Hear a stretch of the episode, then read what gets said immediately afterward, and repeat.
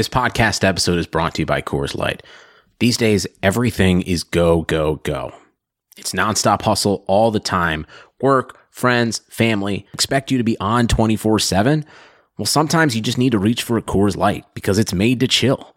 Coors Light is cold lagered, cold filtered, and cold packaged. It's as crisp and refreshing as the Colorado Rockies. It is literally made to chill.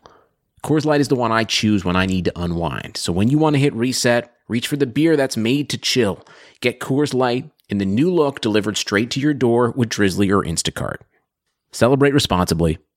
Coors Brewing Company, Golden, Colorado. This is Greg Olsen, here to tell you about my new podcast, TE1. On the show, I had a chance to talk to my fellow tight ends who have revolutionized the position from an extra lineman to a dual threat superstar. And just like my guests have changed the game, this year, NFL Sunday Ticket.tv is revolutionizing your NFL viewing experience. Stream all the live out of market NFL games every Sunday on your favorite devices and never miss a moment from your favorite players. Visit NFLSundayTicket.tv and use the promo code GREG88 at checkout and get 15% off your subscription. That's NFLSundayTicket.tv and the promo code GREG88. Subscribe to TE1 and get NFLSundayTicket.tv, an unmatched dual threat. You're now listening to the Destination Devy podcast. I present your host, Ray Garvin, the creator of Destination Devy, and your go to source for all things Devy and college football.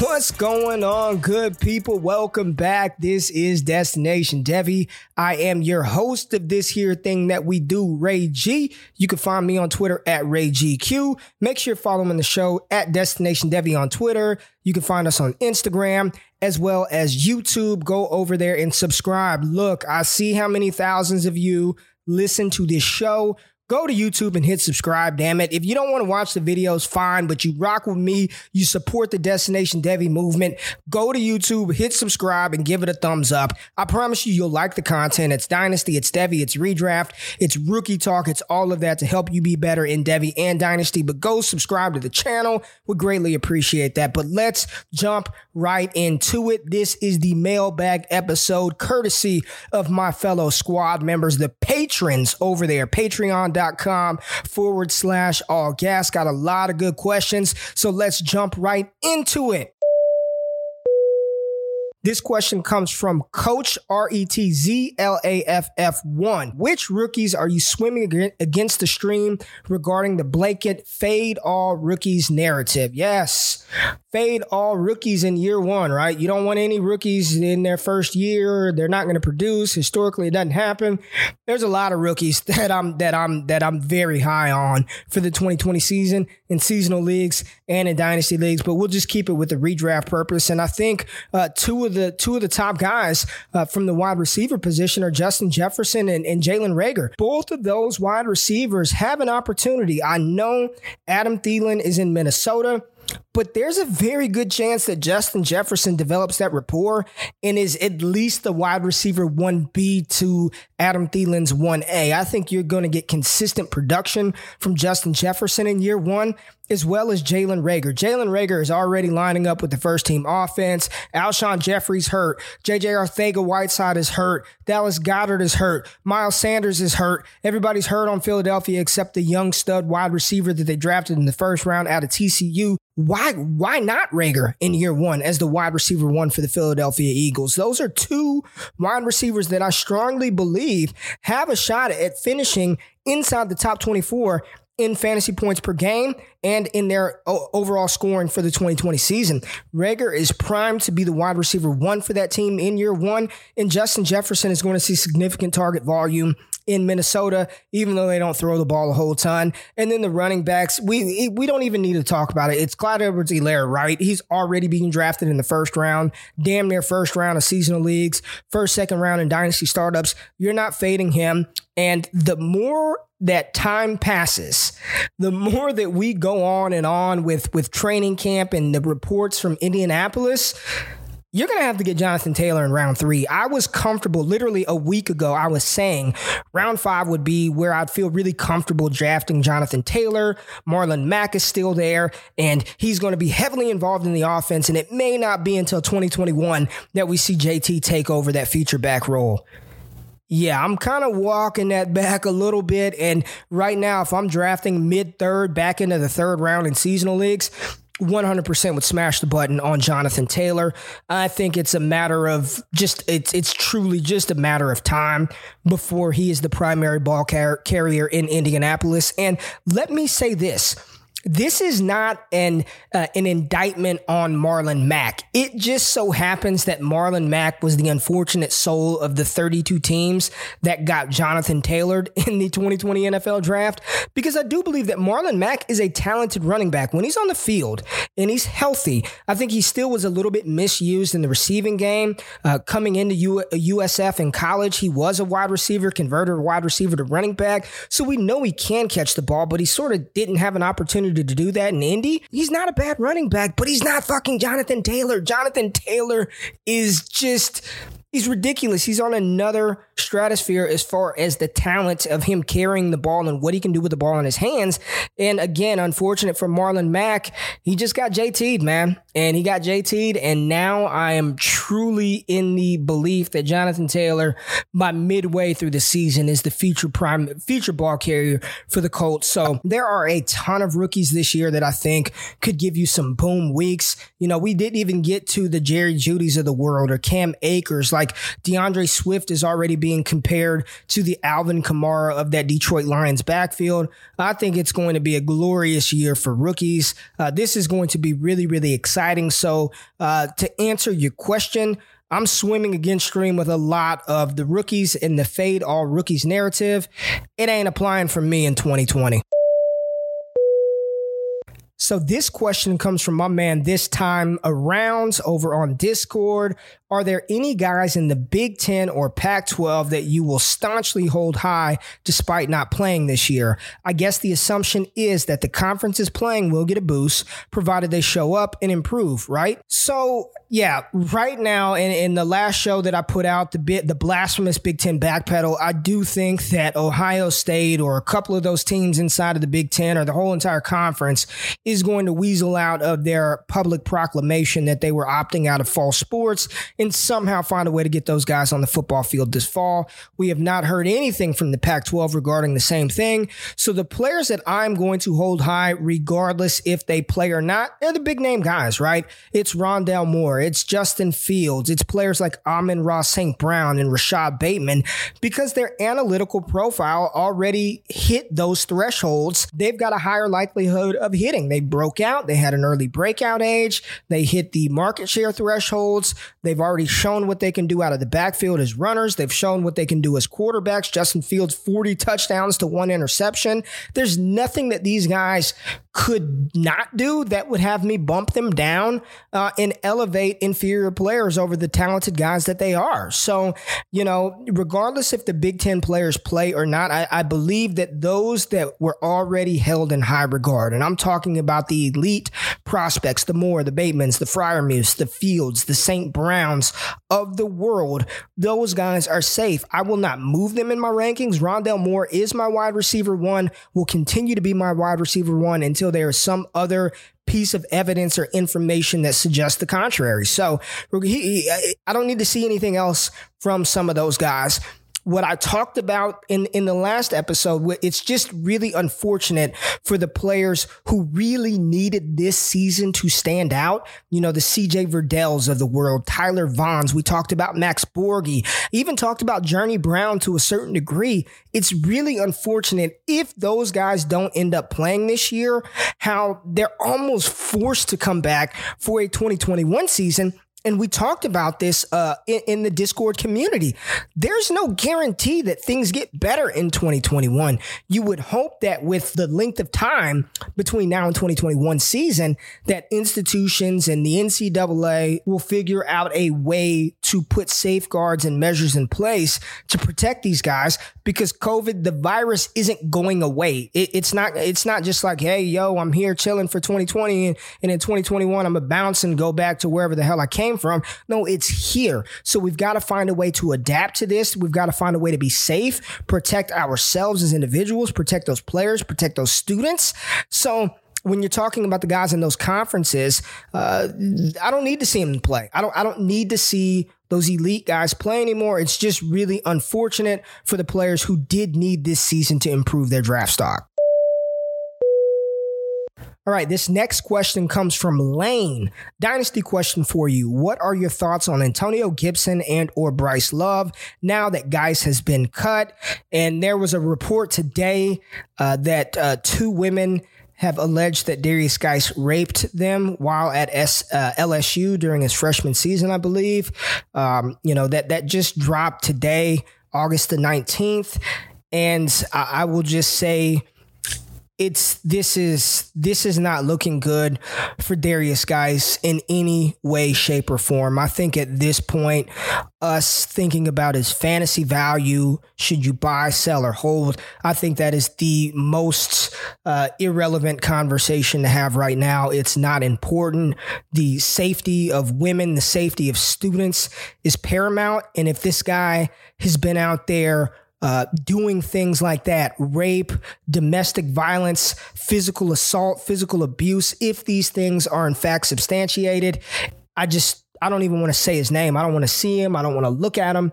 Uh, and I will not discuss Derrius Guice on this pod. And I know that wasn't your question, Lane, but I just because of that news that broke today, I did have to to mention that. But as far as Antonio Gibson and or Bryce Love, Adrian Peterson's still there.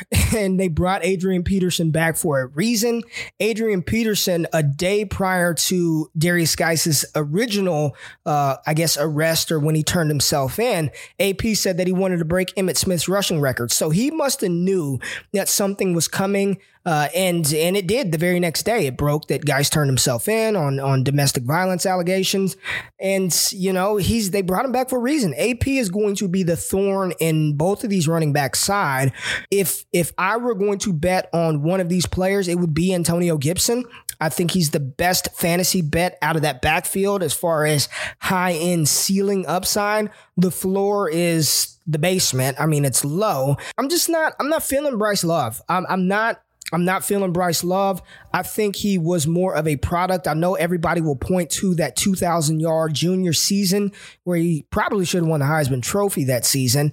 But it, Stanford, man, we see it every year. I mean, Toby Gerhart damn near won the Heisman Trophy.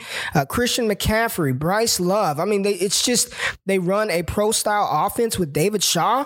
They line up three tight ends and they play smash mouth football in the Pac 12. So, uh, I'm not trying to diminish Bryce Love. I just think he's okay.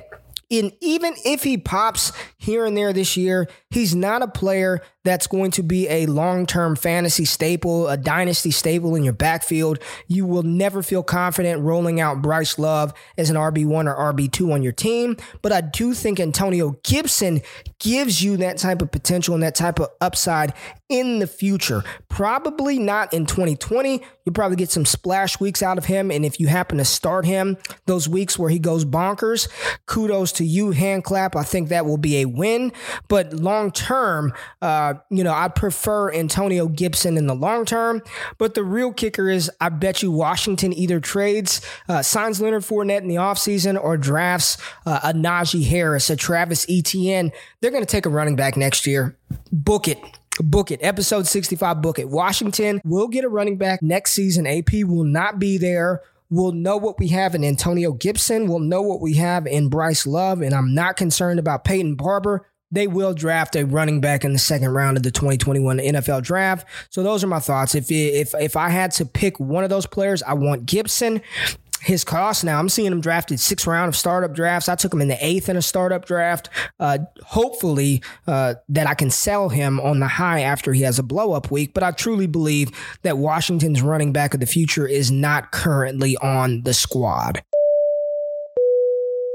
All right, let's pivot back to the Devy side of things. And a good question here from one of our newest patrons at Mark Kieffer, K I E F F E R on Twitter. I hope I said your last name right, Mark. Mark says, when evaluating incoming college freshmen, what are some of the things you look at? Is the high school tape useful or do you really, do you rely on the recruiting services more heavily then? So it's really difficult because of the different levels, the varying levels of competition in high school, 2A, 3A, 4A, 5A, 6A yeah, I mean, the state of Texas alone, I mean, the, the entire high school football playoffs is played at Dallas Cowboy Stadium and it's like a tournament. It is, it is insane how many people fill up an NFL stadium for high school football from all different areas, from all different levels 3A, 4A, 5A, 6A.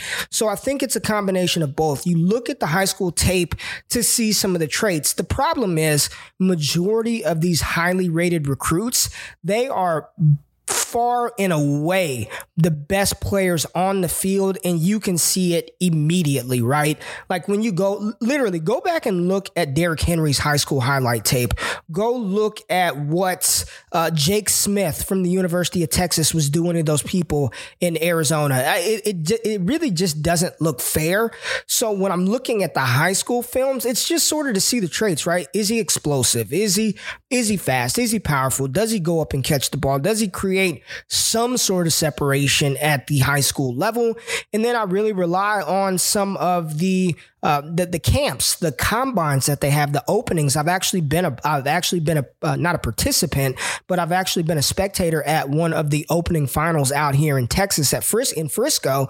And when you see players like Demond Demas, when you see these players on the field with other All Americans, uh, you know, participating in one on one drills, participating in team and the seven on seven competitions are really fun. That's when you really can get a good idea of where this player stacks up amongst peers uh, of the same caliber. So it's a little bit of a little bit of that. Um, those those recruiting services and the the comparisons that they make, they do a good job. I, I, will never come on here and disparage anybody's hard work. I know they put in the time, they put in the work, but I just the comps are just a little crazy to me. Um, I won't say which recruiting service I prefer to use, but they're a little crazy to me. So with the incoming freshmen, uh, you know, you, you take their overall rating because if they are a high five star recruit, they're probably going to get an opportunity and a chance to play, and then we'll see what happens after that. It's a little bit of everything. You just want to see them play. The sooner you can get on the field as an incoming freshman, the better your chances of actually breaking out are, and the better your chances of becoming something uh, fantasy relevant in the future. Question from Utah Ash 21. Which 2021 NFL prospects have the most to lose by no football this season? Seems like there are a ton of guys I wanted to see more from. Journey Brown, and then some guys finally getting a shot that could that could have played their way into the draft. Myles Brennan, quarterback LSU, plenty of others. Just curious as to which prospects stand to be affected the most. I would say it's those fringy guys that had performed. I wouldn't say Myles Brennan, eh, you know, because he really hadn't done anything whatsoever. So he's still kind of black box prospect, but it's the guys that you mentioned. It's Journey Brown. It's a player like uh, CJ Verdell. It's a player like Max Borghi. It's a player like Kenneth Gainwell, Tamorrion Terry. Chris Olave. It's those caliber of players who really kind of flashed, right? They popped a little bit, they popped a little lot of bit, but we want to really see them elevate that game and take it a step forward here in the 2020 season. It's not the Chuba Hubbards of the world, right? It's those fringy players. Kyle Trask, I say that name a lot. Mac Jones. Those are players who need to play. And some of the guys that I mentioned, they're not going to get a chance to play. And honestly, we don't know what's going to happen this college football season. Yes, we are going to get a start of a season, but we've already seen institutions across the country shutting down days into the semester. To think that these players, that these 18 to 22 year year old kids are going to stay in their room and not hang out with friends and not go to fraternity parties and not mingle with females is asinine. It's at, think about when you were 18. When somebody tells you not to do something, that is the key to go do what they just told you not to go do. Don't hang out with girls. Shit, I'm sneaking her in tonight. I'm going over there later. Oh, that y'all are having to get together. I'll be there. Yeah, I'll wear my mask. Uh, they're, they're 18 to 19 year old kids. We've all been there. I don't know how they finish. NFL evaluators are still going to draft Tamorrion Terry. He's six foot four, 220 pounds, and runs a 4 3 40 yard dash. He's still getting drafted. I think it's just going to be a lot of blind faith. It's going to be a lot of relying on incomplete analytics, incomplete stats, incomplete metrics. You know, Jaret Patterson, I have yet to talk about him. He was named preseason by Walter Camp first team All American at the running back position. The MAC, no MAC football. Jaret Patterson at 1,800 rushing yards last year, and he is one of those players that I've comped to Devin Singletary. He's a more athletic version of Devin Singletary. We needed to see Jaret Patterson smash again. Jaret Patterson probably was going to be a third round pick, late, late second at his highest. If he doesn't play this year, I mean, he's going to have to wow at the combine in order to, to get maybe that second day two draft capital. So I think there are a ton of players who are hurt. And I think what this is going to do is force some guys to come back for their senior season. I wouldn't even be surprised if we saw some seniors grad transfer, redshirt grad transfer to try to get one more season under their belt. It hurts somebody if if if if Georgia doesn't finish the season, it hurts Jamie Newman. We we need to see Brock Purdy Purdy play this year. So I think there are uh, it's across the board put it this way outside of the top guys, and when you're asking, well, who are the top guys? The ones you can just rattle off the top of your damn head, you know who the top guys are. Outside of the top guys, everybody is affected all of them, especially if this season does not continue uh, throughout. And, and isn't it already?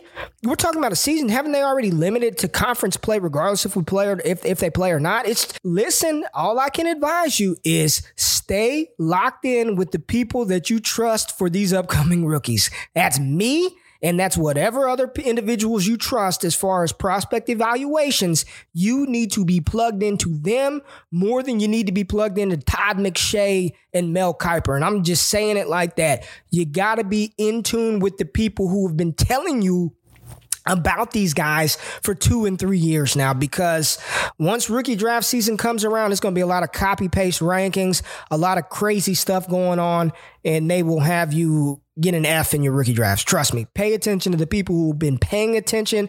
It is more critical now than ever.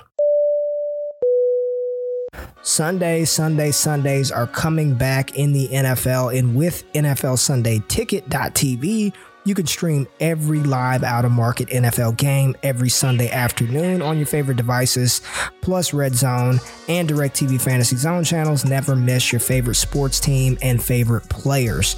No matter where you live, NFL Sunday Ticket.tv is your key to the most glorious Sundays ever. Use the promo code BLUEWIRE at checkout to get 15% off your subscription. Visit NFL Sunday Ticket.tv and use promo code BLUEWIRE. All right, so next question comes from my man Clown. That's his Discord name. He's got this creepy ass looking clown as a profile picture. I hate clowns, but this is a good question. Do you think it is time the NFL lower their age limit, perhaps to two years removed from high school? With the hashtag We Are United attacking the college establishment, could we see a similar move against the NFL's age limit? The recent opt outs could be something we see going forward from players with a year left to draft eligibility. Will the players attempt to cut out the middleman that is the third year out of high school? Twitter handle at Dogtown Dynasty. That's his Twitter handle. There we go. Dogtown Dynasty, baby. I like that a lot better than clown. This is um this is a very, very complicated question and a hard question to answer. The NFL, it's grown men out there, man. It is grown men. And I think a part of the reason why it's the three years removed from high school you know, you graduated 18, 19, 20, 21, 21 years old, 20 years old, you're entering the NFL draft. You're more developed into that young man role. I mean, it's it's different than than Major League Baseball. It's different than the NBA. I mean, you can have in, in the NBA, literally, you can have a 15 year old hooping against 30 year olds. Like we've seen it. When you look at the Ball brothers, like LaMelo, LaMelo Ball, the youngest of the Ball brothers, he was out there hooping with Lonzo Ball and Jordan Clarkson. And I mean, you can you can do that. I don't care how good you are at 15, you're not getting on the field with Calais Campbell and Deion Jones and and and players like that and taking blows from those guys. So you've got to be more developed. I think more so than anything, I think players realize the power that they have. And I do believe that in the next couple of years, the NCAA may be completely dismantled. They are not handling this COVID situation well at all. They've already uh, lost some pretty big cases. Uh, the O'Bannon case, player likeness, uh, them being able to uh, earn a living off of their age. If one of these other ancillary football leagues, the XFL, the AAF, if, if one of those things could actually work as a pipeline uh, to sort of bypass the, the collegiate side, I think there are some things that could happen. But the NFL has been very strong on their stance that the college side that has nothing to do with us we're doing what we want this is our rule has nothing to do with the cut like they've been pretty hard fast on all of that stuff and every time that we've seen a player try to challenge uh, an NCAA rule. We saw it with Maurice Clarett. We saw it with Mike Williams. It just has not it has not ended well for those players. But uh, with with athletes really understanding the voice and the power that they do have, it could maybe. I just don't see the big difference between two years removed and three. If anything, if anything, what I could see happening is what if a player smashed as a true freshman, smashed as a sophomore, and then took a red shirt as a junior? Like, and that's that's a long stretch, right? Or you come in in redshirt, a la like a Chuba Hubbard who redshirted as a freshman. You play two seasons, so you only got two seasons of wear and tear on you,